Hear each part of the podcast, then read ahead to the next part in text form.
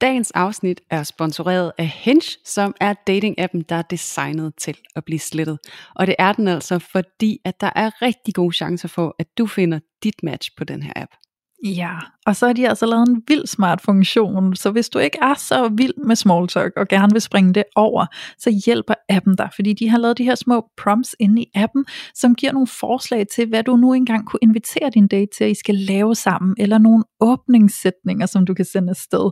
Så du bliver altså hjulpet rigtig godt på vej, hvis du ikke selv er til small talk. Ja, lige præcis. Hinge er virkelig ved at stikke af i Danmark, så download appen til din telefon.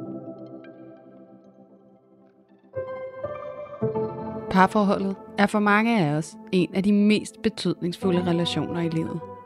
Men det er ikke altid nemt at få det til at fungere sådan, som vi ønsker det.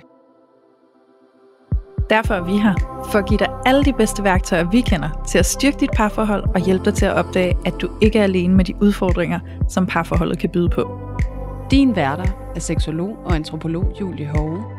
Og selvværdscoach Louise Dukov. Og sammen tager vi filteret af parforholdet.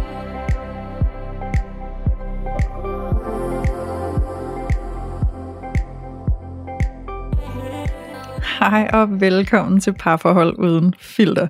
Vi har glædet os til at lave det her afsnit i dag, fordi det er et lidt anderledes afsnit, end vi plejer. Normalvis så tager vi jo alle mulige udfordringer og dilemmaer op, som rører sig i parforhold, og hvordan vi kan forstå dem, og hvordan vi også kan handle på dem, og måske endda løse nogle af de dilemmaer, der foregår i parforholdet. Men i dag, der tager vi altså en lidt anden vinkel. I dag, der har vi lyst til at snakke lidt om alle de ting, der faktisk styrker parforholdet, alle de ting, som vi kan se fungerer rigtig godt. Og det kommer vi til at gøre på en måde, hvor det både er Julia og jeg, der bidrager med, hvad vi ser, der virker godt i vores parforhold. Men så er der også lige den ekstra vinkel til det, at vi har fået en hel masse rigtig fine beskeder fra nogle lyttere, som har været søde at sige, hvad der fungerer i deres parforhold, og det vil vi også gerne dele med jer.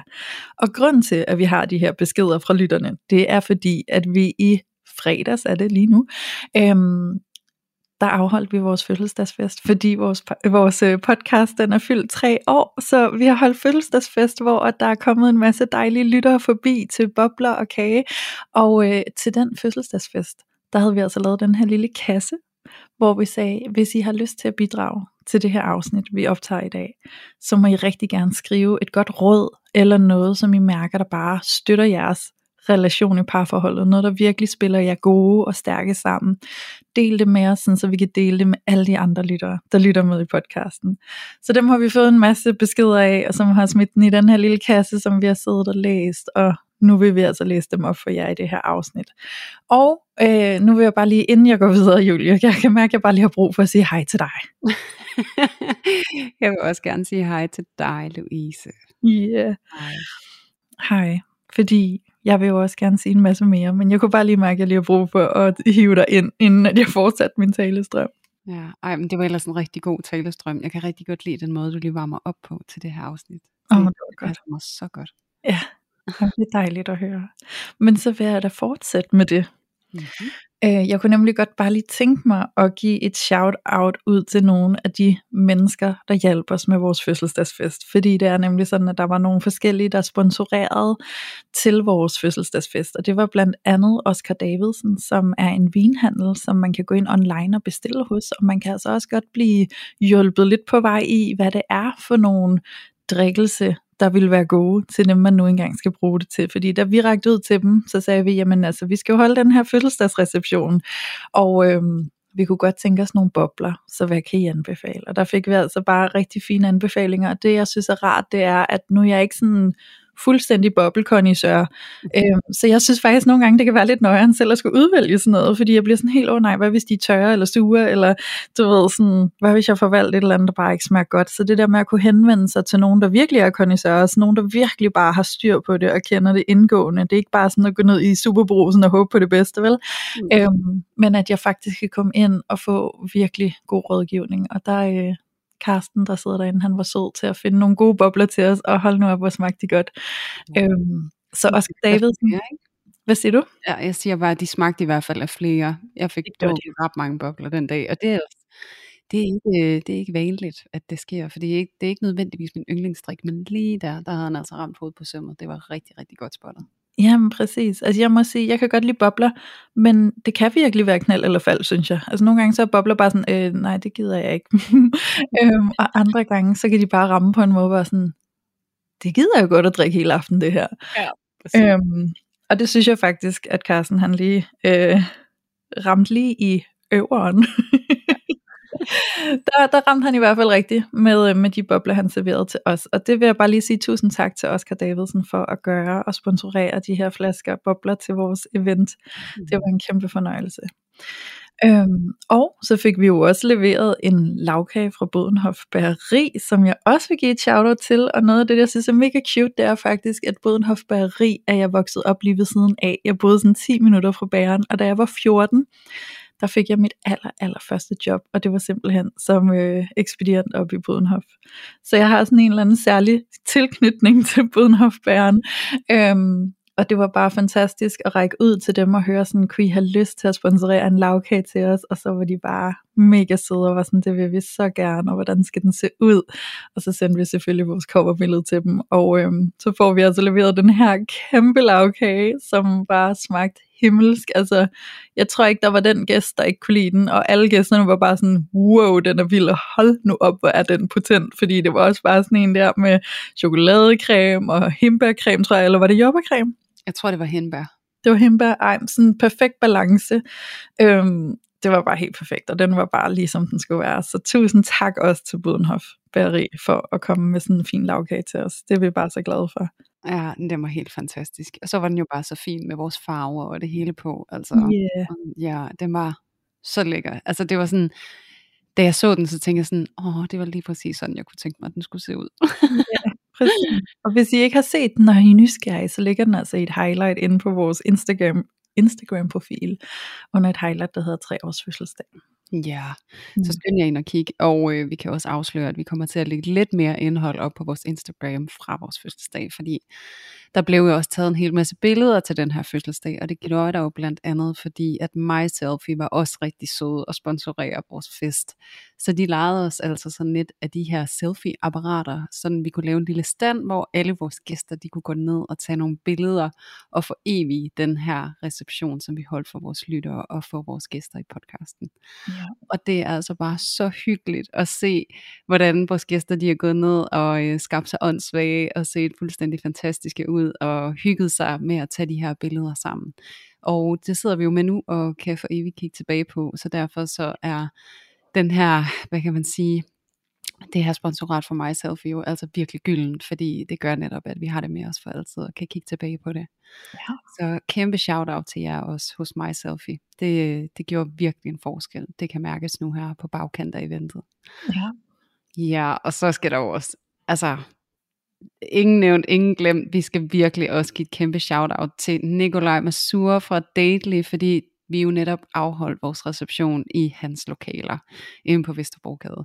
Og altså, hvis ikke der var noget sted, vi kunne være, så havde vi jo ikke haft nogen fest. Så derfor så var det jo virkelig gyldent også, at Nikolaj han stillede sine lokaler til rådighed, og vi kunne være hos ham i Daily.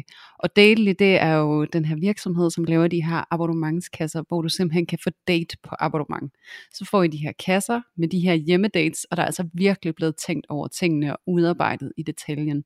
Der er både spørgsmålskort, og der er opgaver og sjove ting, man kan lave sammen, og nogle gange skal I lave lidt mad, der kan være lidt bobler med, der kan være lidt vin, der kan i hvert fald være ja, der er der i hvert fald garanti for, at der er alt muligt sjov og ballade i en af de her datekasser. Så det kan I virkelig kaste jer ud i. Der er alt fra wellness til danseundervisning til whatnot. Altså, øh, hvis du kan tænke det, så er det der næsten. Ikke? Altså, og det tør jeg næsten også godt sige, fordi at de jo virkelig er proaktive i forhold til hele tiden at udvikle nye måder at date på derhjemme, og udvikle nye kasser og nye oplevelser til deres kunder. Så en kæmpe anbefaling også øh, af Daily, og kæmpe tak til Daily for at lægge lokaler til. I gjorde en kæmpe forskel. Helt sikkert. Det var meget magisk at mærke, hvor støttet vi var. Altså de her mennesker, der var så villige til at hjælpe os med, at vi kunne holde det her event ved netop at sponsorere deres produkter og lokaler og så videre. Så det er altså bare et kæmpe tak, og hvor er vi dog taknemmelige og sådan helt varme om hjertet over, at der kan være sådan en fællesskabsfølelse i at få skabt sådan et event, og at det egentlig ikke bare var dig og mig, Julie, men at der var så mange, der var en del af det, ikke? Præcis, ja. ja. Og så også det her med, at Nikolaj fra Daily lagde nogle kort ud, nogle små kuverter med nogle af de her spørgsmålskort, som de selv har udviklet, som vores gæster kunne få med hjem. Og, yeah. um, det var bare, det var så fint. Det var bare sådan en følelse af, ja, at der blev sammenskabt sådan en fuldstændig magisk eftermiddag. Altså, vi slet ikke stod alene med det. Det var virkelig fantastisk. Det var det. Det var så dejligt. Og så var det ikke mindst, og måske allermest, helt vildt fantastisk at møde alle jer, der kom forbi. Det var jo en hel masse dejlige af jer lyttere, der kom og trykkede os i hånden og gav os en krammer og sagde hej og satte lidt ord på, hvad podcasten gør for jer. Og det er jo også det, vi glæder os til at kunne læse op fra nogle af de sædler, I har efterladt hos os med, hvad der egentlig virker for jer, som I enten har taget med fra podcasten, eller bare selv har fundet ud af, at fungerer for jer. Øhm, det var bare så magisk, fordi igen, altså det ved I jo alle sammen, Julia og jeg, vi sidder jo bare her i vores studie, og vi sidder jo ikke engang sammen, vi sidder henholdsvis i Jylland og på Sjælland og optager, ikke? så det der med at komme ud og møde jer, var helt fantastisk, og, øh, og udover lyttere, var der jo også nogle af alle de fantastiske mennesker, der har været gæster i vores podcast, og det var også bare mega hyggeligt, fordi altså, det skal I vide, alle de gæster, der har været med i podcasten, har alle sammen været nogen, vi har siddet og optaget med online, så det at kunne møde dem i virkeligheden også, har også været en kæmpe oplevelse. Øhm, og jeg kan egentlig bare mærke, at nu var det her vores første event, Julie, sådan en fysisk event, og jeg kan bare mærke, at jeg er sulten på mere af den slags. Jeg synes, det er så hyggeligt at møde alle jer, der sidder og lytter med. Så vi er altså allerede i tankerne på, at det kunne være hyggeligt også at lave et lille meetup igen, og øh, måske den her gang i Aarhus, så vi også kan rykke det til Jylland og gøre det lidt mere tilgængeligt for nogle af alle jer, der bor derovre. Så det håber vi selvfølgelig, I har lyst til at komme og møde os og hygge lidt med os, når vi gør det en eller anden dag. Ja, det vil være så fantastisk. Ja. Vi glæder os allerede. Ja, vi gør så. Det er så hyggeligt. Så øhm, ja, så fik vi i hvert fald lige taget vores øh, møde om for fysisk event, Julie, og det synes jeg da egentlig gik ret godt. Ja, jeg synes også, det gik helt fantastisk. Og øh, jeg føler i hvert fald bestemt ikke, at det var sidste gang, vi skulle det. Overhovedet ikke. Nej, og vi har jo snakket om flere forskellige ting, vi godt kunne tænke os. Så det er workshops, og det er meetups, og det er oplæg, og det er foredrag, og det er yeah. alt muligt. Altså, det er næsten kun fantasien, der sætter grænserne, ikke? Men øh, det skal I nok komme til at se mere til og høre mere om. Og også fordi, man kan jo sige, Louise, det er jo noget, der har været sådan lidt, det skal komme på et tidspunkt, men nu har du også lige været ude af landet i 10 måneder, så øh, det har været sådan lidt på standby, men vi ser helt sikkert frem til, at øh, der kommer flere planer om, at vi skal mødes med jer fysisk ude i det ganske danske land, og det glæder vi os helt vildt meget til. Ja, og jeg har egentlig lyst til at sige, at til alle jer, der sidder og lytter med, det kan jo være, at I sidder derude og faktisk øh, drømmer om en eller anden særlig form for event, Julie og jeg kunne lave. Så hvis du sidder derude og tænker sådan, Ej, jeg kunne vildt godt tænke mig sådan en workshop aften med det her tema, eller med det her emne, eller det her ville være mega fedt at kunne komme og lære noget mere om, eller sidde og have nogle samtaler omkring, så synes vi altså bare, at I skal skrive til os, fordi at øh, det kan I gøre på vores Instagram, I kan gøre det på vores Facebook. Øhm, så skriv til os, hvis der er et eller andet, hvor I tænker, det her kunne være mega hyggeligt, det kunne jeg virkelig godt tænke mig at møde op til, hvis I afholder det. Så sig det, fordi så kan vi jo kun sidde og blive inspireret, og så kan det jo være, at vi laver lige præcis det, som I efterspørger. Ja, helt sikkert. Men også, altså hvis I har en organisation, eller en højskole, eller et eller andet, og synes det kunne være fedt, at vi kommer og besøger og vi laver noget sammen, så giv endelig også lyd, så, øh, så stiller vi gerne op. Det kunne være så fantastisk og så hyggeligt. Ja, ja. Så alle henvendelser er altså kærkommende. Vi er super åbne. Og så synes jeg, Julie, at vi skal få kastet os ud i at snakke lidt om nogle af de her gode råd, og nogle af de her sådan, metoder, som vi hver især mærker, støtter vores parforhold, hvor vi kan mærke, at det faktisk giver os muligheden til øhm, at styrke vores relation, og få tingene til egentlig at fungere godt. Ja. Det er, jo en, det er jo en lidt anden vinkel, end vi plejer, men ikke desto mindre en vinkel, der er lige så vigtig, og noget, jeg faktisk har glædet mig til at sætte lidt fokus på. Ja, men jeg glæder mig også, Louise, fordi du har jo ligesom debunket over for mig, at du har skrevet ned, Ja. Det synes jeg jo er helt vildt ambitiøst, fordi jeg skal da være hurtig at sige, det har jeg da overhovedet ikke. men, øhm, men jeg har helt sikkert øh, et fokus på nogle ting, der virker rigtig, rigtig godt for mig og for os i, i vores parforhold. Men jeg er jo vildt spændt på at høre, hvad er det, du har skrevet ned, Louise? Hvad er det, du har fiflet ned, som du bare synes er så vigtigt at give videre i det her afsnit? Ja, absolut. Altså jeg synes jo faktisk næsten, det er svært øhm, at skrive det hele ned, fordi det er det der, med nogle gange så er der også nogle ting, som måske bare ligger så øh, umiddelbart, at du ved sådan, det kan næsten være svært lige at få øje på, at det jo faktisk er en ting, ikke? Mm. Øh, men jeg har i hvert fald lagt min hjerne lidt i blod, for sådan at kunne at trække det lidt ud og sige sådan, åh ja, det der, det er jo faktisk noget, og det der, det er noget. Sådan, så nu har jeg prøvet at lave en liste, som jeg vil prøve at øh, åbne op for her, og så håber jeg, at der er nogen af jer derude, der kan bruge det, og gøre det til nogle elementer, der støtter jeres parforhold. Øh, den første ting, jeg har på min liste her, det er faktisk, at vi siger undskyld til hinanden. Og det kan bare lyde så banalt, men ikke desto mindre, så har det faktisk været en ret stor proces for os at nå dertil, hvor at det der med at sige undskyld, det faktisk bliver tilgængeligt. Øhm, særligt min kæreste i starten havde faktisk så svært ved det der ord undskyld der lå så meget inde i det, der gjorde, at det var utrolig svært at få ud over læberne. Øhm, og det kan være, at der er nogen af jer derude, der genkender det, så det er altså noget, vi faktisk har arbejdet ret meget på. Og øhm, der sker noget helt særligt, når undskyld kan blive en del af samtalen. Øhm, der ligger noget i at kunne sige undskyld, og så vide, at det er en måde at møde den anden på, men også at vide, at det ikke er en måde at underkaste sig selv på. Fordi jeg tror nogle gange, det der gør det svært for folk at sige undskyld, det er følelsen af, at hvis jeg siger undskyld, så tilkendegiver jeg jo samtidig, at jeg er den skyldige, og så var det dig, der havde ret. Og det er ikke det er ikke det undskyld skal handle om nødvendigvis. Undskyld for mig skal i højere grad handle om, at jeg er villig til at møde dig, og jeg er villig til at anerkende, at der var noget her, der ikke var rart. Og det er ikke ens betydende med, at jeg er forkert, eller jeg har gjort noget forkert, eller at jeg er skyldig, eller noget som helst andet. Jeg er bare villig til også at se, dine følelser blev ramt. Mm. Øhm, vi havde sådan en ret fin oplevelse her for et par dage siden, hvor at, øhm, vi bor hos øh, min kærestes forældre lige nu, indtil vi får nøglen til vores nye lejlighed. Og jeg ligger på værelset, og han er nede i stuen, hvor der er gæster, og det var faktisk dagen efter vores fødselsdagsevent, hvor jeg var helt vildt træt, fordi jeg først var kommet hjem sent. Og øh, jeg ligger faktisk bare der og slapper af, og faktisk er jeg også i gang med lige at arbejde lidt, og øh, så kommer min kæreste op et par gange og siger sådan, skat, kommer du ikke ned? Altså der er gæster, kom lige ned og sig hej. Og det var ikke vores gæster, det var hans forældres gæster, så der var ikke rigtig den forpligtelse. Og så blev jeg sådan lidt irriteret, og var sådan, åh lad mig lige være. Altså jeg er lige lidt træt, og jeg er ikke kommet i bad endnu, og jeg er slet ikke præsentabel til at komme ned og sige hej, og Øhm, og så gik han igen, og så kommer han op igen, sådan, ej skat, kommer du ikke snart? Og, sådan, og så blev jeg bare sådan vildt irriteret og frustreret, så fik jeg bare snappet af ham, og bare sådan, get out of my hair, det er ikke mit selskab, jeg er ikke forpligtet til at gå derned, jeg har ikke bedt om det her, jeg er i gang med noget andet, lad mig være.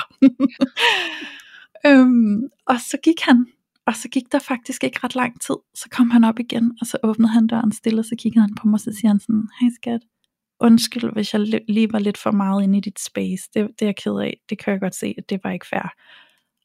Og det fede var, at inden han kom med den, der havde jeg ligget og tænkt ved mig selv, ej, det var ikke en pæn måde, jeg fik snappet af ham. Jeg vil lige sige undskyld, når det er, at jeg lige er klar til at stoppe. Og så da han sagde det, så kiggede jeg bare på ham og smilede og sagde, ved du hvad, jeg vil faktisk også gerne lige sige undskyld for min reaktion. Og det var bare så kærligt og så varmt, og det var så rart at møde hinanden i, at vi begge to bare sådan, undskyld, ja, du må også undskylde. Nå. Ja. Ej, hvor lyder det fint. Og det er så rigtigt, det du siger. Altså ja. det her med at kunne give en undskyldning, det er så vigtigt.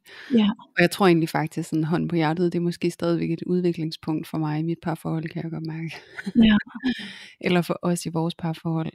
Om ikke andet i hvert fald det her med, at man godt kan give en undskyldning, men det kan mere være sådan sammenbit, altså og sådan lidt for at få tingene sådan, du ved, sådan banet lidt af vejen, sådan, åh, det er sådan, undskyld, lad os komme videre-agtigt, ikke? Mm. Øhm, og så også tit den her, det kan blive undskyld, men jeg er også nødt til at sige, hvor det er sådan, ah nej, men annulleret undskyld.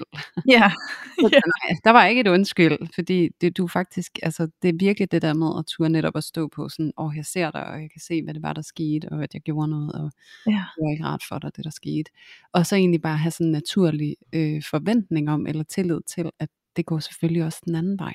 Ja. Altså, det er jo virkelig noget, man skal bygge op, så jeg kan også godt lide det, du siger med, at det er virkelig, det har krævet et stykke arbejde. Fordi det faktisk er rigtig svært, fordi det er jo også netop at den der følelse af måske at tabe ansigt lidt. Ja. Altså, hvis jeg siger undskyld, åh, så taber jeg sådan lidt ansigt, eller så står jeg lige pludselig og er sådan lidt sårbar, og det er måske ikke så rart, og det er lidt svært, men det der med virkelig at blive god til at sige undskyld, det er altså virkelig en kunst, øhm, Ja. som jeg selv også skal øve mig på. Det kan jeg, det kan jeg virkelig. Ja. ja, og ikke mindst også at være god til at tage imod et undskyld, fordi det har været en udviklingsvej for mig. Det har været det der med, sådan, at når der så blev sagt undskyld, så kunne jeg godt blive optaget af ikke at sige, det er okay, fordi jeg var bange for, jamen tager de det så seriøst, at det de siger undskyld for, er noget, der skal ændres, at det ikke skal være sådan, når de ikke skal gøre det igen, agtigt, ikke? Så jeg kunne næsten blive sådan lidt spids i det, sådan, ja, mm, Øh, og det er jo ikke rart at sige undskyld til en, der reagerer sådan en, øh, på den måde, altså der bare æder det råt, og bare sådan, ja, det har du også bare at være undskyldende over for, agtigt, ikke? Øhm, så der ligger også noget i at være sådan en kærlig modtager af det der undskyld, og faktisk vide sådan, de siger faktisk undskyld, fordi de nok har tænkt over det, og det går ikke bare forbi. Øhm, og hvis det går forbi, og det sker igen og igen og igen og igen, så må man jo snakke om det, ikke? Men, men også gøre det trygt at komme og sige undskyld. Ja. Ja. Præcis. Ja, og der, der kom jeg faktisk lige til at tænke på min kæreste. Øhm, fordi nogle gange så det jeg kan opleve i forhold til, når at jeg siger undskyld til ham, så kan han faktisk være sådan, tak. Ja. Det er rart, du siger det. Ja. Altså sådan, og det synes jeg faktisk er en fin måde at tage imod det på. Altså, men også sådan, at, at han ligesom får, øhm, altså netop han får modtaget det. Altså sådan, han tager imod det, sådan, tak skal du have. Altså sådan, Mm. det vil jeg gerne have. Og igen, ikke på den der spidse måde, sådan, tak, Ja, nej. det du kunne give mig. Men sådan en, altså sådan en følelse, tak, det er jeg faktisk glad for, at du siger. Ja. Det, det lander godt. Den er også bare fyldt med respekt, ikke? og det er bare så sindssygt vigtigt. Det er også den respekt, vi kan have for hinanden. Præcis. Ja. Ja, så undskyld er en af de store, men jeg tænker, hvis vi skal nå igennem listen, så, Ja. ja. så skal vi næsten have de flere, nogle flere gode råd på banen. Jeg tror, at undskyld var en af dem, der var rigtig fin at, at sætte lidt ekstra ord på, og så kan der komme nogen, som ikke behøver lige så mange ord. Den næste, jeg har på min liste, det er, at vi forventningsafstemmer. Øhm, det er altafgørende for, at vi har et godt flow imellem os. Det er altafgørende for, at vi ikke har så mange misforståelser, som kan blive til konflikter og diskussioner. Så den er bare sindssygt vigtig, og den er virkelig god til os. Altså sådan, jeg vil virkelig anbefale, hvis man ikke af, øh, forventningsafstemmer, at man så starter det, eller at man endda kigger på at forventningsafstemme meget mere, end man forestiller sig, at man behøver. Fordi for os, der er forventningsafstemning ikke kun sådan i de helt store ting, det er også i de der helt små hverdagsting. Så sent som i går aftes, der havde vi, øh, vi havde været ude og var på vej hjem, og der kunne jeg bare godt mærke, at jeg var sådan helt træt og smadret, og jeg ville egentlig bare gerne ligge mig i seng og se noget Netflix. Og på vej hjem, så siger jeg til min kæreste, når vi kommer hjem, så tror jeg godt, jeg bare kunne tænke mig at ligge med min computer og se min serie på Netflix. Øhm, har du nogle forventninger til mig? Eller vil det være okay for dig, at, at jeg bare er i mit eget space? Øhm, og der kunne han jo sige, nej, det er så fint, det gør du bare. Fordi det der med, hvis man bare kører hjem, så kan man jo godt have lidt forskellige tanker om sådan, Nå, men så når vi kommer hjem, så skal vi lave noget sammen, og så kan det være den anden side og tænker sådan, nej, jeg skal bare se serie alene, ikke? Øhm, så det der med at forventningsafstemme, både i det store og det små, det hjælper os sindssygt meget, og gør os virkelig stærke sammen. Ja. Og der kan jeg jo bare lige, altså så behøver jeg jo ikke komme ind på den, når det bliver min tur, fordi der kan jeg bare lige stemme i med dig. Og så sige, at det gør også en kæmpe forskel hjemme hos os. ja, det der med at forventningsafstemme, også lige hvad er det, vi forventer af, af det samvær, vi skal have på en eller anden måde. Ikke? Jo, Hvordan skal det se ud, og hvad er det, vi har overskud til, og hvordan er det, vi kan være her hver især. ja Så præcis. ligger man ikke og bruger så meget krudt på netop at prøve at regne det ud, eller Ja. ligger og, og ulme i sin egen uforløste forventning, ikke? Altså sådan, man stemmer i på en eller anden måde, finder ud af, hvor kan vi faktisk mødes, ikke? Ja. Så meget. Og det er faktisk et punkt, jeg har, som jeg kan lige hurtigt kaste ind, fordi så er den i hvert fald hurtigt streget over. Men det er jo også det der med, at hvis man så har forskellige forventninger, så gør vi egentlig også bare det, at vi sådan bliver konstruktive og kan sige, okay, vi har forskellige forventninger, baseret på forskellige behov lige nu. Hvordan kan vi skabe den løsning, der bedst muligt rummer os begge to? Ja. Og hvem har måske overskud til at gå lidt på kompromis lige nu? ja. Og så bliver det sådan en følelse af, at vi er et team, der arbejder sammen. Og det giver os en styrke til os. Ja. Ja. Rigtig, rigtig godt råd. Ja, øhm, og så har jeg et punkt, der hedder, at jeg spørger faktisk ret ofte min kæreste, hvordan han har det. Øhm, så sådan uopfordret og bare sådan ud af det blå så går jeg til ham. Og det gør jeg faktisk flere gange i løbet af en uge og siger sådan, hvordan har du det, skan? Så hører jeg lige, hvad der sker i ham. Fordi det giver mig en orientering om, hvor han er. Det giver ham en oplevelse af at blive set. Øhm, og det er, det er mega fedt, og i forlængelse af det, så er jeg også der, hvor at jeg fortæller ham, hvad der fylder i mig. Så uden at han nødvendigvis behøver at spørge, så går jeg også til ham og siger, jeg kan godt mærke, at jeg er lidt fyldt op af det her.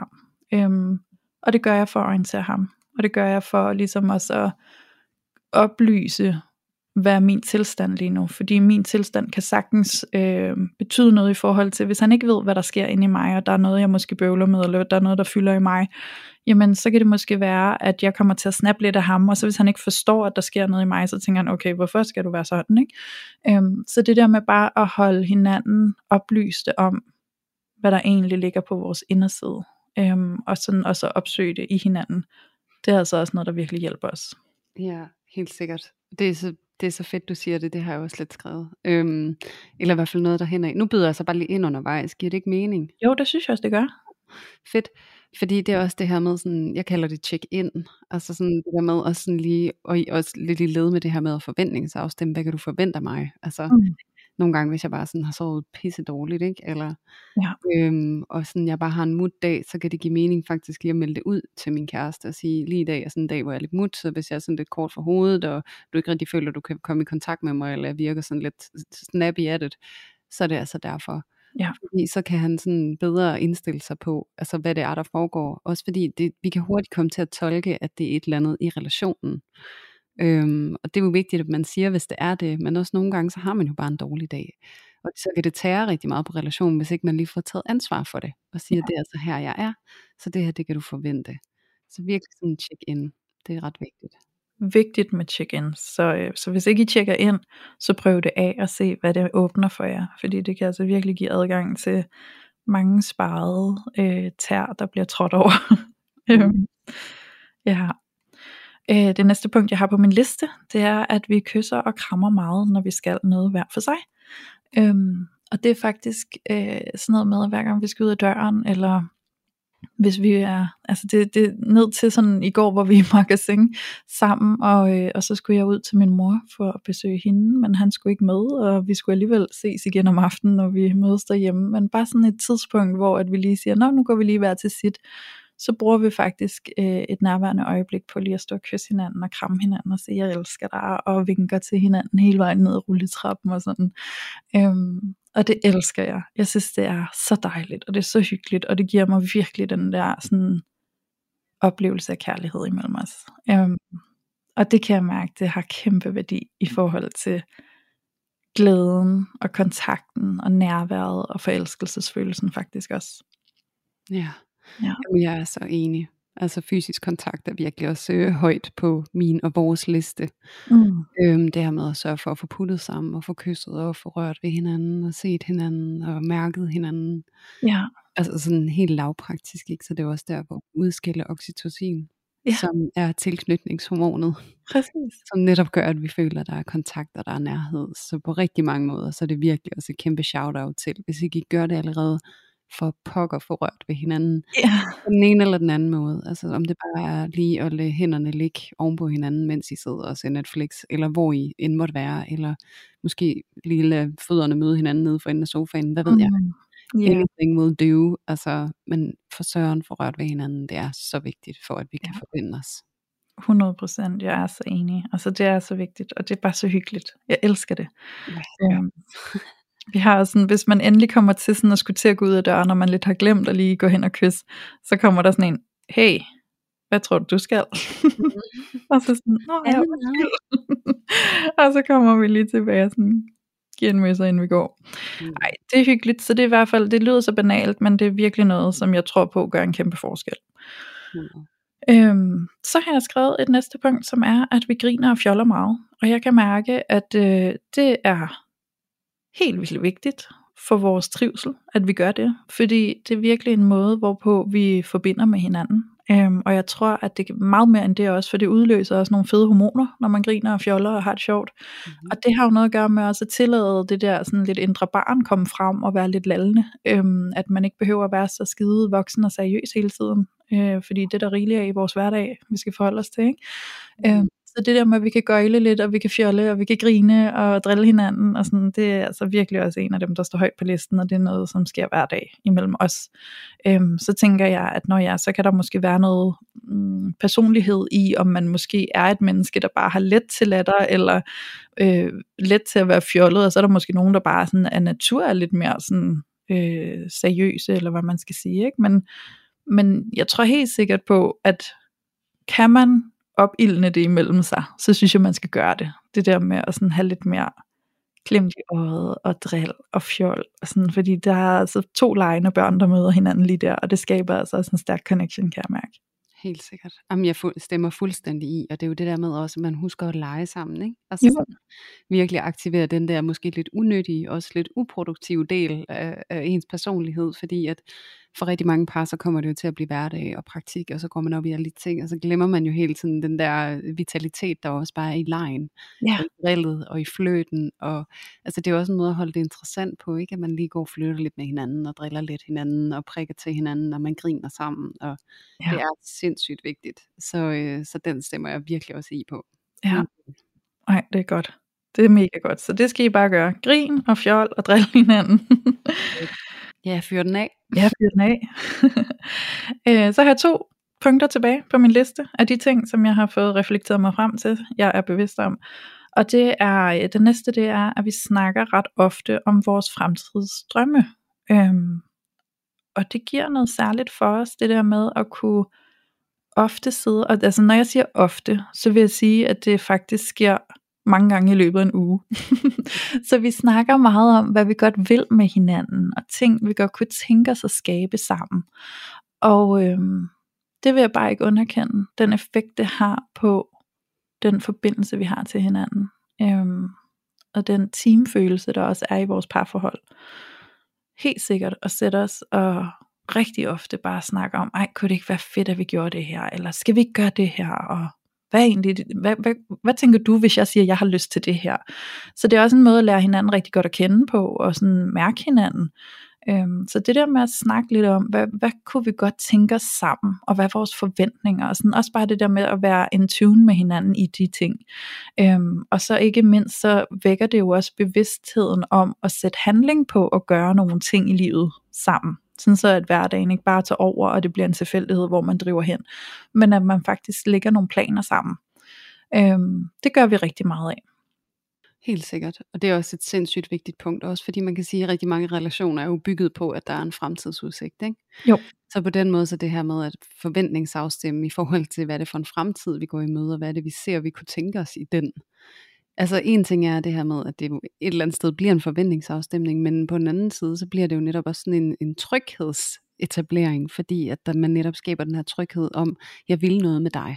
Ja. Og jeg ser, at du er i min fremtid, og det er virkelig, virkelig vigtigt, at man har de der samtaler, fordi det netop giver en meget større følelse af tryghed i relationen, Ja. når vi kan tale fremtid sammen.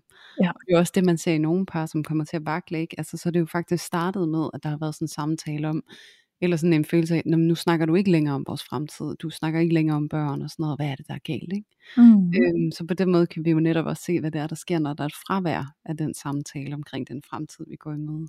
Ja. Det synes jeg også er et sindssygt vigtigt punkt. Helt sikkert. Og jeg tror også, at det det også gør, som jeg mærker, det gør for os i hvert fald, det er, at det holder os i bevægelse. Øhm, der ligger noget i det der med at fantasere sammen. Fantasere om, hvad vi synes kunne være fedt at gøre. Og det behøver ikke altid at være de der helt store ting, som sådan, hvor ser du, at vi er om 5 eller 10 år? Har vi børn? Skal vi have et hus? Og sådan nogle ting. Altså det, det behøver ikke at være de der klassiske ting. For os er det meget sådan det der eventyret. Altså sådan, hvilke eventyr vil vi på med hinanden? Hvor har vi lyst til at rejse hen? Så har vi været på en rejse. Nå, okay, men hvad har vi lyst til ellers? Sådan, så der hele tiden er en bevægelse i, at det ikke bare handler om at sådan, når lad os spare sammen og købe et hus, og så sætter vi os i huset, og så sidder vi der. Men det der med sådan, hvad er det for nogle aktiviteter, vi gerne vil bringe ind i vores liv løbende? Mm. ja, den der følelse af, hvad vi vil gerne opleve sammen. Ja, lige præcis. Lige præcis, fordi jeg tror på de der oplevelser, vi har sammen, det er altså også det, der holder os levende sammen. Ja. Ja. Ej, dertil så kan jeg tilføje sådan en, en rigtig god ting, som mig og min kæreste vi gør. Øhm, det er sådan, at vi kan drømme os ind i sådan, hvad kunne vi tænke os at bygge sammen også. Altså det er jo faktisk også sådan meget materielt i forhold til hus og Ja. alt den slags. Altså sådan, hvordan kunne vi tænke os at bygge ting sammen? Altså og sådan konkret at bygge ting sammen. Altså det der med at skabe noget sammen. Ja. Det synes vi er helt vildt fedt. Altså sådan, også fordi man kommer i sådan et flow med hinanden på en eller anden måde. Ikke? Ja, Øhm, som der er kan også et samarbejde på spil, når man skal bygge noget sammen, så det er jo også det der med at gå ind i team sammen, ikke? Ja, og sådan min, min kæreste, han er jo håndværker af natur, så han har jo også sådan, det er næsten altså essentielt, at, at hans partner skal han også kunne løfte ting sammen med, ikke? Jo. Øhm, det bliver meget, det bliver meget pragmatisk. Men sådan, det er jo også det der med, kan vi to løfte noget sammen her? Altså kan mm. vi også stå måske under pres, eller i, at der er et eller andet, der skal klares, og så kan vi faktisk opleve, at vi kan samarbejde omkring det, og være produktive, og, og ligesom eksekvere på noget sammen. Det giver sådan en empowerment i parforholdet, kan jeg godt mærke. Sådan, så det er også noget, der virker godt for os. Det er fedt. Det er også det der med at mærke, at man kan skabe muligheder sammen. Ja, lige ja. præcis. Det er så vigtigt. Det er sindssygt vigtigt. Ja. Nice. Øhm, den sidste, jeg har på min liste, det er, at vi, øh, vi siger til hinanden, hvis vi føler os overset. Øhm, det er jo noget af det der, der handler lidt om, at man også tør at i tale sætte det, der er sårbart, og i tale sætte de der følelser, der også er i spil. Ikke? Ja. Øhm, fordi nogle gange, det tror jeg, vi alle sammen kan skrive under på, at vi alle sammen kender det, det der med, at nogle gange så går hverdagen bare rigtig hurtigt. Øhm, og der kan vi nogle gange godt komme lidt meget op i vores egen røv, ikke? så nogle gange, så kan det jo godt ende med, at vi bare, du ved, fyrer ud af, vi har så travlt, og vi skal så meget, og vi er så optaget af de ting, vi har på vores egen tallerken, så vi måske næsten lige glemmer hinanden lidt.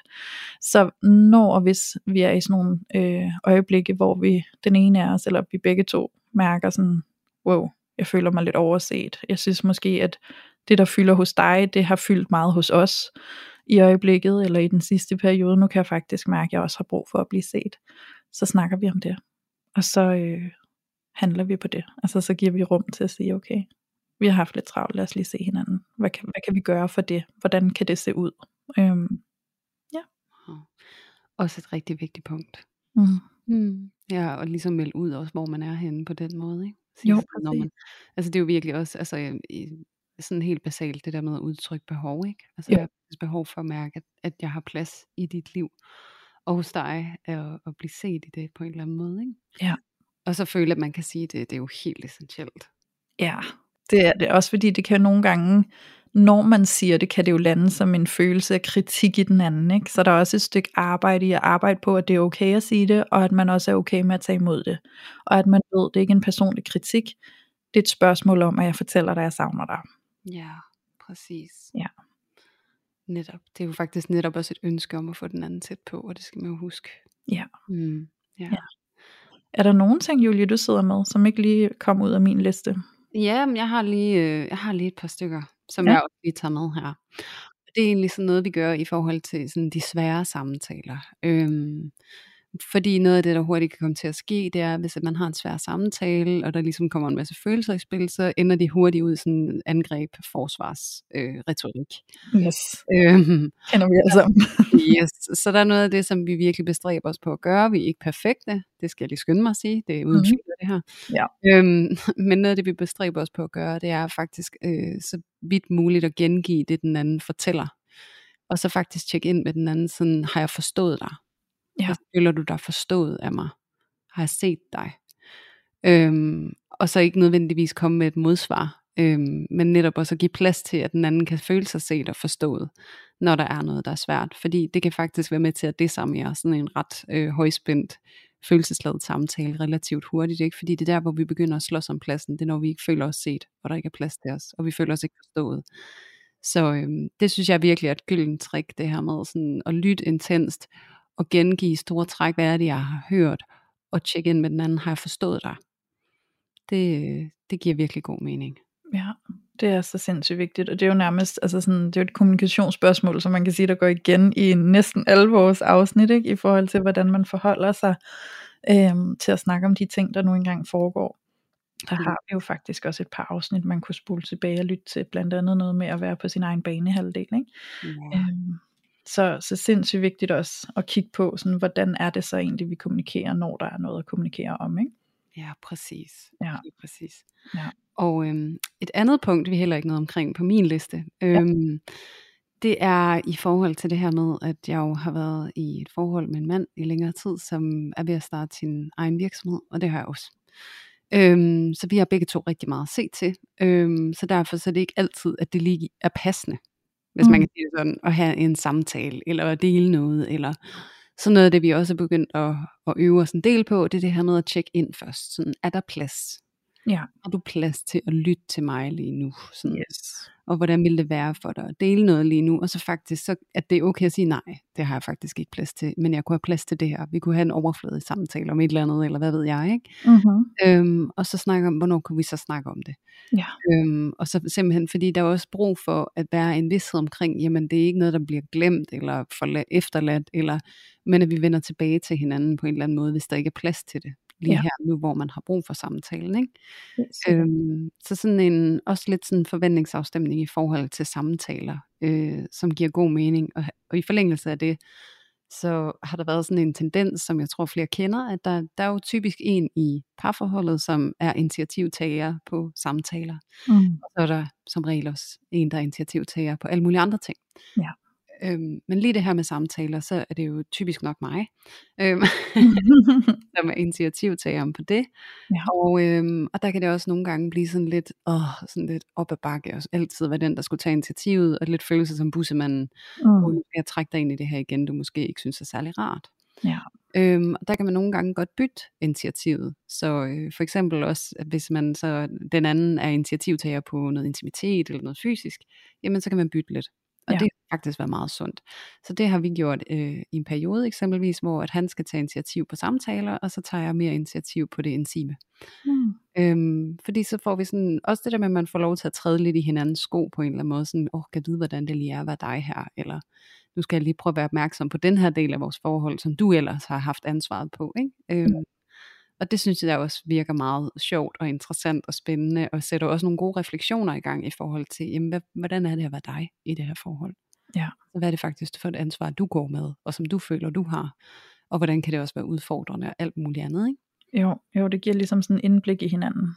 Ja, præcis. Ja. Ja. Den er også hammergod. Ja, den kan jeg godt lide. Ja. Måske egentlig bare generelt sådan råd om, prøv at lige at træde ned i hinandens sko en gang imellem. Ja da. Det kan faktisk være ret sundt. Ja, noget perspektiv. Ja. Ja. Og så den sidste, Mm. som jeg vil tage med, som jeg synes er rigtig vigtig. Ja. Og det er anerkendt for fanden det, der er anerkendt. Ja. Altså virkelig, virkelig, virkelig sætte en stor fed solstråle på alt det, du er glad for. Ja. Og hver gang du mærker en positiv følelse, hvis du mærker din mave, åh lige nu kan jeg mærke, at jeg føler mig lidt forelsket i dig, eller lige nu kan jeg mærke, hvor, hvor højt jeg elsker dig, eller gud, hvor er det bare dejligt, at du har gjort det der. Ved du hvad, den besked du sendte i dag, den, den var så dejlig for mig at modtage. Tak for dig. Mm. Ja. Altså sådan virkelig sæt kæmpe fed solstråle på alt det, du er glad for, alt det, der virker. Fordi desværre tit og ofte, så alt det, vi sætter lys på, det er alt det, der ikke fungerer. Ja. Og det er vi rigtig gode til at sætte en finger på, men vi er slet ikke lige så gode til at sætte en finger på alt det, vi faktisk er glade for. Mm. Og det er så sindssygt vigtigt, hvis vi altså skal blive ved med at motivere hinanden til at være i relationen. Så virkelig sæt lys på det, der virker. Enig, 100%. Altså, det er faktisk også en, jeg har på min liste, hvis jeg havde husket at skrive den. Det er virkelig det der med også at rose hinanden. Ja. Øhm, fordi de positive ord har vi lige så meget brug for, ikke? Som vi har brug for at kigge på alt det, som vi har brug for at forbedre. Så har vi altså også bare brug for at mærke, at der er den der opløftning. Øhm, og det kan nogle gange, jeg tror for nogen, det kan jeg i hvert fald se for mig selv, at jeg tidligere har haft lidt svært ved det, for jeg synes faktisk, det var lidt sårbart at skal sige de gode ting.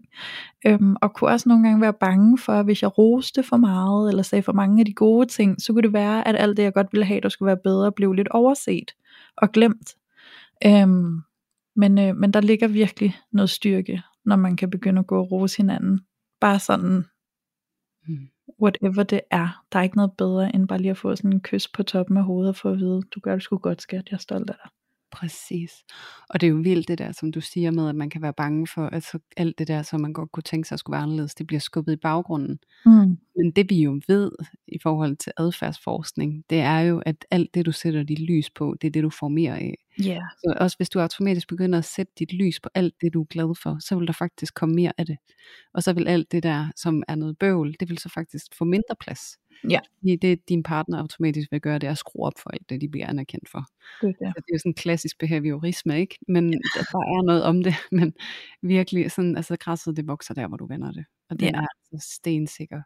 Virkelig sæt ord på, altså når der er et eller andet, som du kan mærke, ej, det lander bare godt. Ja. Sig det søren. Sig det. Sikkert. Sig det, sig det, sig det. Og apropos at sige det, så tænker jeg faktisk, var det, havde du flere punkter på din liste, Julie? Nope. Nope.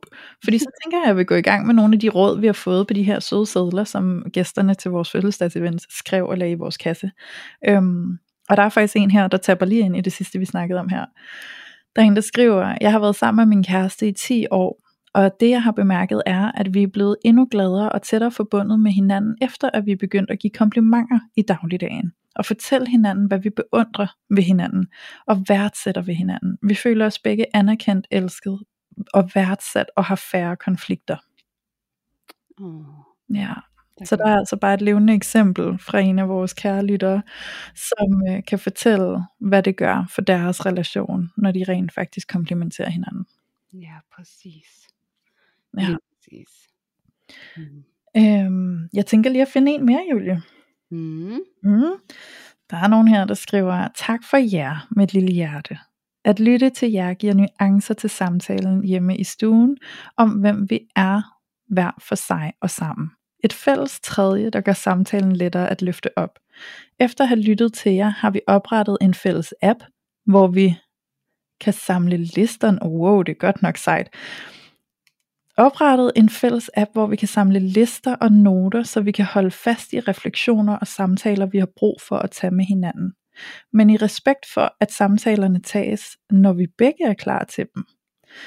For den utrygge giver det plads til forberedelse, og for den ambivalente en tryghed i, at samtalen nok skal komme, og det bliver taget godt imod. Wow. Det var godt nok et fint system, de har skabt for hinanden.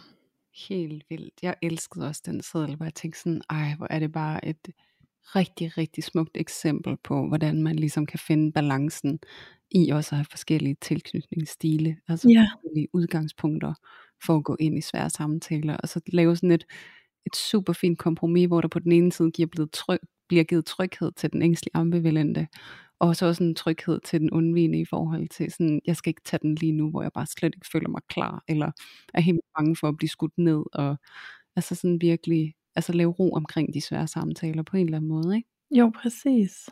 Det er så fint, og hvad er det dog vildt, og jeg gad da godt at vide, hvad det er for en app, de bruger til det.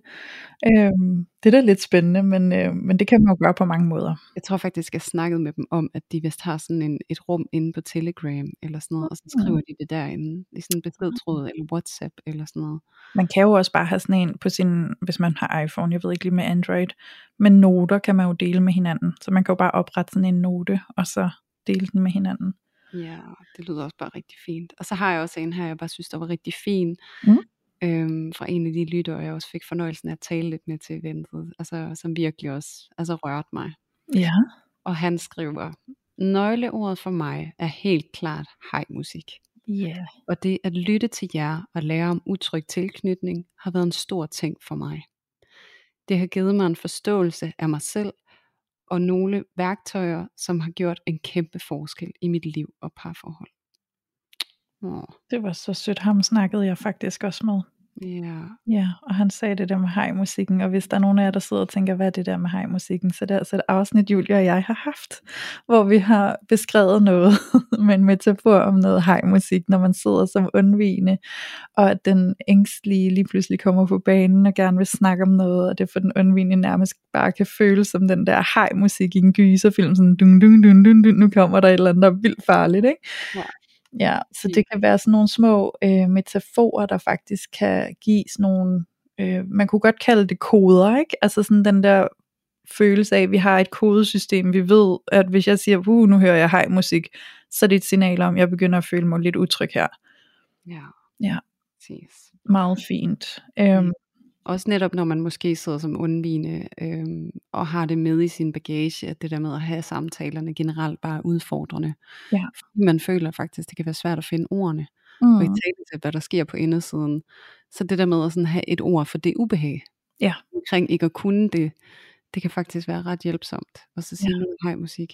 Ja. Jeg kan faktisk ikke finde mine ord. Altså sådan, det er virkelig voldsomt, det jeg sidder i lige nu, fordi der bliver krævet noget af mig, jeg bare føler mig helt på udebane omkring, ikke? Man kan næsten sige, det er sådan en form for safe word, ikke?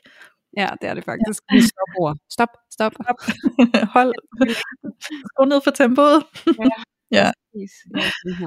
Ej, den var så fin. Og hvis vi skal blive lidt i tilknytningens hjørne, så er der også en, der har skrevet, har brugt jeres afsnit om især tilknytningsmønstre til at forstå, hvorfor min ekskæreste og jeg altid skændtes, og jeg følte mig utryg, og hvorfor jeg har det så godt i mit nuværende forhold, hvor jeg føler mig tryg og rummet som den jeg er med mine behov. Øhm, og det synes jeg er så fint, at der bliver skrevet her, fordi jeg synes også, det er det, der går igen, når der er nogen, der sådan fortæller os og giver os lidt feedback. Det er jo tit, at de der afsnit, vi har om tilknytning, det er virkelig der, hvor der bare er nogle brækker, der falder på plads. Det er virkelig der, hvor folk får den der åbenbaring, sådan, gud, der er et sprog for det, jeg oplever, der er sådan et helt system bag det, jeg oplever. Ikke? Ja. Så at få kendskab til det, bare hjælper folk vanvittigt meget til at forstå sig selv og hinanden. Ja, lige præcis. Og virkelig sådan tilbage til kernen af det, vi længes efter som mennesker, og føle sig set og forstået. Altså Ja. sådan, og virkelig at mærke, at man overhovedet ikke er forkert. Ja, ja præcis. Alt det, du gør, det giver god mening. Altså det er virkelig dit bedste forsøg på at være i en relation. Ja, Og det kan være udfordrende med de strategier, du har. ja præcis. Ja, og så få indblik om det, det kan bare være så gyldent. Og apropos det, Mm. en lidt længere besked fra en af lytterne, øh, som jeg godt kunne tænke mig at læse op, fordi det er også lidt i forhold til, hvordan tilknytning har hjulpet, men måske også mere sådan post parforhold. Ja, Mm. Og der står, kæreste Louise og Julie, mine veninder i ørerne. Jeg startede med at lytte i forlængelse af min skilsmisse. Endnu et forlisforhold. Jeg har haft jer i ørerne i plus 200 timer. Jeres samtaler, inputs, spejling og ærlighed har skabt genklang dybt inden i mig. Jeg har de sidste seks måneder fået en større forståelse af mig selv, og har kunnet tage et større ansvar. Særligt tilknytningsmønstre har været kimen til en begyndende krakelering af mit selvbillede og genopbygningen af et mere bæredygtigt. Jeg har kunnet sende podcast episoder til min eks med beskeder som, det er mig. Det var derfor jeg reagerede sådan. Det her kan du måske spejle dig i. I har været gyldne veninder i mine ører, imens jeg har malet livsbekræftende kvinder. Jeres ild har pustet til min. mm, og så et lille hjerte til slut. Ja, Nej, det var fint. Meget, meget smukt. ja, også bare det der med at være i et ægteskab og et parforhold, og, og mærke, at det forliser, og det føles ud af kontrol, og jeg ved ikke, hvad jeg skal gøre, og så lige pludselig sådan vågne op til, åh, nu kan jeg meget bedre have medfølelse over for mig selv, og for min ekspartner, og se, hvad det var, der skete, og, og så kunne dele den indsigt med sin eks. Ja, virkelig apropos det der med at sige undskyld og vende tilbage og sige, åh nu kan jeg faktisk se, hvad det var mit bidrag var. Jeg kan se, hvad det var, jeg gjorde her. Og jeg kan bedre forstå dig, og hvorfor du gjorde, som du gjorde. ja, Det være så helende, fordi at vi ikke kommer ud og videre fra det forhold med sådan en forkerthedsfølelse. mm, At vi enten ikke slog til, eller at vi ikke var gode nok. ja. Det, det er bare så gyldent, så jeg elsker virkelig den her besked. Den er, den er så værdifuld. Det er den. Det er den virkelig. Også fordi man bliver klogere på hinanden. Man kan hele den relation, der ikke bestod. Men man bliver jo også i virkeligheden helet i forhold til at gå ind i nye relationer. Lige præcis. Ja. Så vil jeg nappe næste besked, vi har fået. Og der er nogen, der giver det råd at dele mellemregningerne. For eksempel, jeg føler et forventningspres. Jeg laver en historie af, at du gør X, fordi X. Jeg kan mærke, at jeg tester dig lige nu. Jeg har det mærkeligt, ved ikke lige hvorfor. Jeg tror måske, jeg er lidt jaloux. Jeg har brug for X, men tør ikke at bede om det. Så rådet her med alle de her eksempler er jo virkelig at dele de tanker, du går med. Alle mellemregningerne. Jeg synes, mellemregning er et godt ord. Det er virkelig en god måde at beskrive det på, fordi det er jo mellemregninger fra, hvad der egentlig øh, kan komme ud som A og ende som B, men vi har ikke set alt det, der er ligget inden imellem, at vi overhovedet konkluderede B ud fra A. Så det der med at dele med hinanden, sådan, nu tænker jeg det her, og jeg begynder at brygge en historie om, at du har gjort det der, fordi at det her, og derfor får jeg det til at betyde det her om mig eller om os, og nu bliver jeg så forurettet, eller så bliver jeg jaloux nu, og så begynder jeg at have en reaktion på det, men du ved slet ikke, hvorfor jeg er jaloux, for jeg har ikke delt min mellemregning med dig.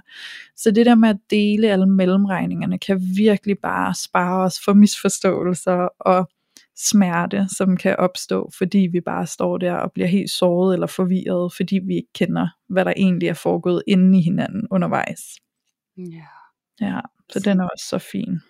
den er nemlig rigtig fin. Det er det der med at lade den anden vide, hvad der sker på indersiden, så de ikke bare står med resultatet, hvor man lige pludselig er eksploderet, eller begynder at kontrollere, fordi man er jaloux, eller Ja, hvad det måtte være, man faktisk giver den anden chancen for at møde en Ja. der hvor man er udfordret, ikke? for det er jo det, man gør. Ja, jeg tror også nogle gange, så ligger der noget i det med, at vi kan hver især have en selvfølge. Altså sådan en, vi, vi tænker, selvfølgelig er det sådan her. Mm. Og hvis vores selvfølge ikke er ens, så hvis vi ikke deler den der mellemregning med hinanden, hvor det går op for os, at vores selvfølge ikke er ens, så begynder vi at udbrede en forståelse for sådan, nå, så kan jeg bedre forstå, hvorfor du har tolket det sådan her. Jeg troede, at det var en selvfølge for os begge to, at landet lå sådan her. Ikke? Præcis. Så vi kan virkelig meget ved at dele vores mellemregninger med hinanden. Oh yes. Ja. Jamen, jeg elsker det. Ja, ikke kun facit, vi skal også have alle mellemregningerne. Vi skal vide, hvordan du kom frem til det der svar der. Ja, præcis. Lige præcis. Så lærer vi også hinanden meget bedre at kende, og så kan det være, at vi begynder sådan at forstå hinanden bedre i fremtiden også. Ikke? Ja, præcis. Ja. Ej, jeg elsker det. Mm. Og så har vi jo også fået nogle beskeder om det her med sex, og dem synes jeg jo også er rigtig fine. Ja. Der er en, der bare sådan tager det totalt lige på og skriver, tal om sexlivet. Fjern det akavede. Kræver måske øvelse at lære at tale åbent om sex, but do it. It's worth it. ja, Ja. helt sikkert. Den er god. Og der er jo en supplerende til det, der skriver, vær åben for alt, morgensex, vær nysgerrig og vær nøgen meget. Så det kan jo også være nogle ting, der fungerer for en. Ikke? ja. Øhm, og der er en, der skriver, et råd er også at huske at give plads til at være alene, også selvom det ikke føles nødvendigt. Mm. Den synes jeg sagtens, jeg kan tage ind i. Det der med sådan alenetiden, den er også en stor styrke, at vi giver plads til den. Ja, Ja. helt enig. Øhm, og så har vi en sidste seddel tilbage, som jeg lige vil læse op. Og øh, der er en, der skriver, at da jeg startede at date min kæreste, besluttede jeg, at jeg ville være 100% mig selv, og ikke prøve at gøre mig selv til noget, jeg ikke var. Det var super skræmmende, da jeg ikke vidste, hvordan det ville blive modtaget. Det blev heldigvis super godt modtaget. I dag, små to år inde i vores forhold, er jeg i det mest ærlige og trygge forhold, jeg overhovedet kunne ønske. Så mit råd er, vær dig selv og vær ærlig. Du har alt at vinde. Nå. Den er så fin og vigtig. Ja, den er nemlig så fin og vigtig. Ja, Ja, og måske det bedste råd, som bliver givet i dag, sådan hvis man skal kigge overall, ikke? Altså sådan, Jo. be you, altså ja, virkelig. helt sikkert. Ja, for du er så okay. Ja, du er nemlig. Altså, jo mere transparente vi kan være, jo stærkere står vi også bare sammen. Ikke? Ja, lige præcis. Så bliver vi elsket for det, vi er, og ikke for alt det, vi forgiver. Præcis. Ja, Det er nemmere at leve op til dem, vi er, end dem, vi prøver på at være. ja det er jo det. Så skal vi ikke gå og være nervøse for at træde ved siden af, vel? lige præcis. For det kommer hurtigt til at blive jo. Det er jo det. Mm. Ja, så, øhm, så det var altså alle de gode råd, der var kommet, og til alle jer, der har været søde at skrive de her sædler og lægge dem i kassen, og tillader, at vi måtte læse dem op her i podcasten i dag. Tusind tak for at være en del af det her fællesskab. Tusind tak for at give jeres bidrag til alle de andre lyttere, der sidder og lytter med lige nu, og som har fået en masse gode input til måder, hvorpå vi kan styrke vores parforhold. Det er så smukt. Tusind, tusind tak til jer alle sammen. Ja, kæmpe tusind tak. Og tusind tak for alle jer, der mødte op til vores fødselsdag og fejrede os. Ja, Alle jer, som skrev tillykke til os. ja, Det har simpelthen været så fantastisk en oplevelse, og den bærer vi med os for resten livet, kunne jeg snildt forestille mig, fordi det var virkelig, virkelig unikt. Nå. Og det er så dejligt at kunne lave det her afsnit til alle jer i dag, som ikke kunne være der, men som selvfølgelig stadigvæk skal have glæde af alle de her gode råd. Helt bestemt. Jeg håber i hvert fald, at der er nogle ting fra afsnittet i dag, som du føler dig inspireret af, og har lyst til at tage med ud i dit parforhold og eksperimentere med. Og så se, hvad det kan gøre for jer, og hvad det kan åbne op, og hvordan det kan styrke jer. Og tak til dig, Julie. Tak for os at dele, hvad der fungerer godt i dit parforhold. Ja, og selv tak, Louise. Jeg er glad for din liste. Jeg synes, det er nogle rigtig gode punkter, du har fået skrevet ned. Mm, det er jeg glad for at høre. Ja, så Ja. tusind tak for dig også. Det har Mm. været en kæmpe fornøjelse. Ja, i lige måde. Ja. Og så skal der til allersidst selvfølgelig lyde et kæmpe rungende hjerteligt tusind tak til alle jer vidunderlige lyttere, der har været med til at tage filteret af parforholdet i de sidste tre år. Og så vil vi lige minde dig om, at det her afsnit det er sponsoreret af Hinge, som er dating-appen, der er designet til at blive slettet i håbet om, at du finder dit match. Du kan finde Hinge inde der, hvor du plejer at finde apps, så rigtig god fornøjelse med Hinge.